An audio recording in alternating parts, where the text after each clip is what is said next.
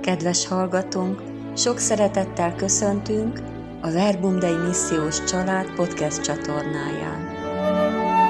Szeretnénk a közösségünk életéről, programjainkról, a hitünkről, a közösségi tapasztalatainkról szemelvényeket megosztani veletek.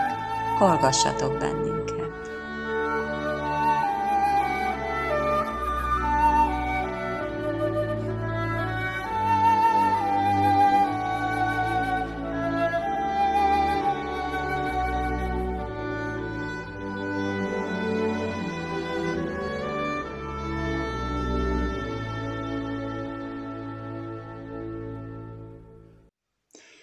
Hétindító gondolatunkat Szent Pálapostolnak a Galatákhoz írt levelének egy részletéből választottuk. A hit és Isten gyermekség kapcsolatáról így ír. Mert minnyáján Isten fiai vagytok a hitáltal Krisztus Jézusban. Hiszen mindannyian, akik megkeresztelkedtetek Krisztusra, Krisztus töltöttétek magatokra. Nincs többé zsidó, sem görög, sem szolga, sem szabad, sem férfi, sem nő, mert minnyájan egy vagytok Krisztus Jézusban.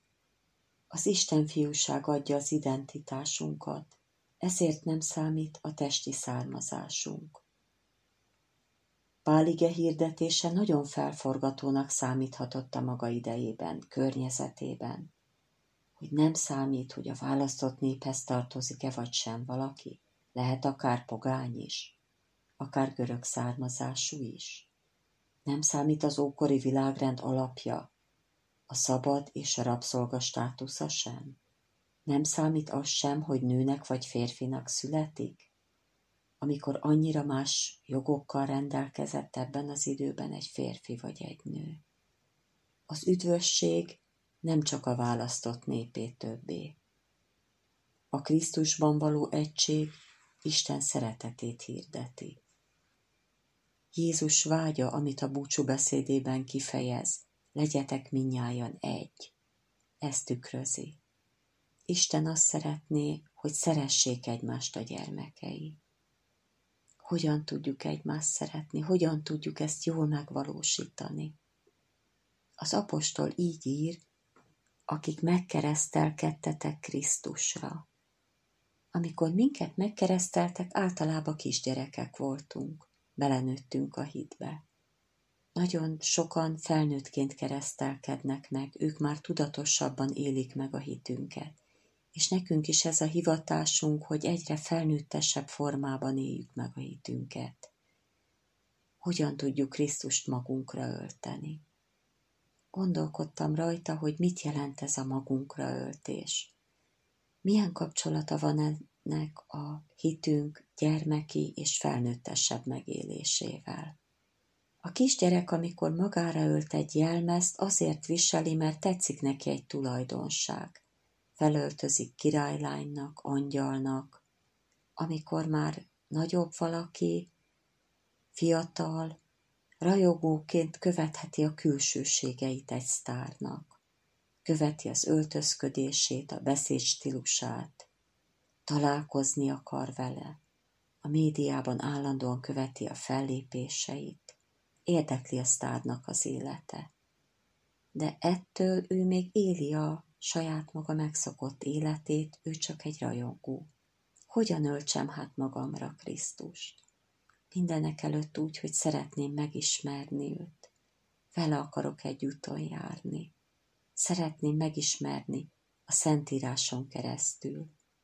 Szeretnék vele találkozni az imádságban. Szeretnék vele személyes kapcsolatba kerülni az Eukarisztia útján.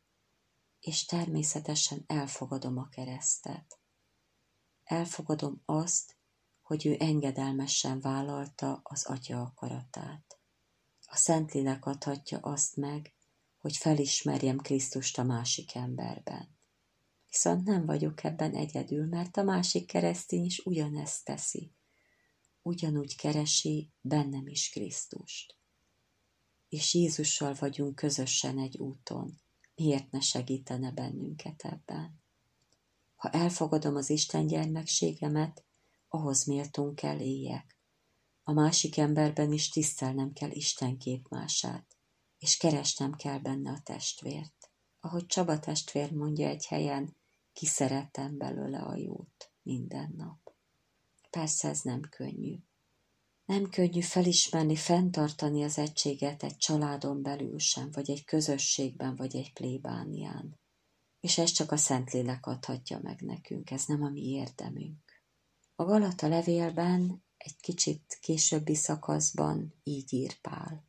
Mivel pedig fiak vagytok, Isten elküldte fiának lelkét szívünkbe, aki azt kiáltja, abba, atya. Tehát nem vagy már szolga, hanem fiú. Ha pedig fiú, akkor örökös is az Isten által. Ennek az öröme kísérjen bennünket az egész eljövendő hétben.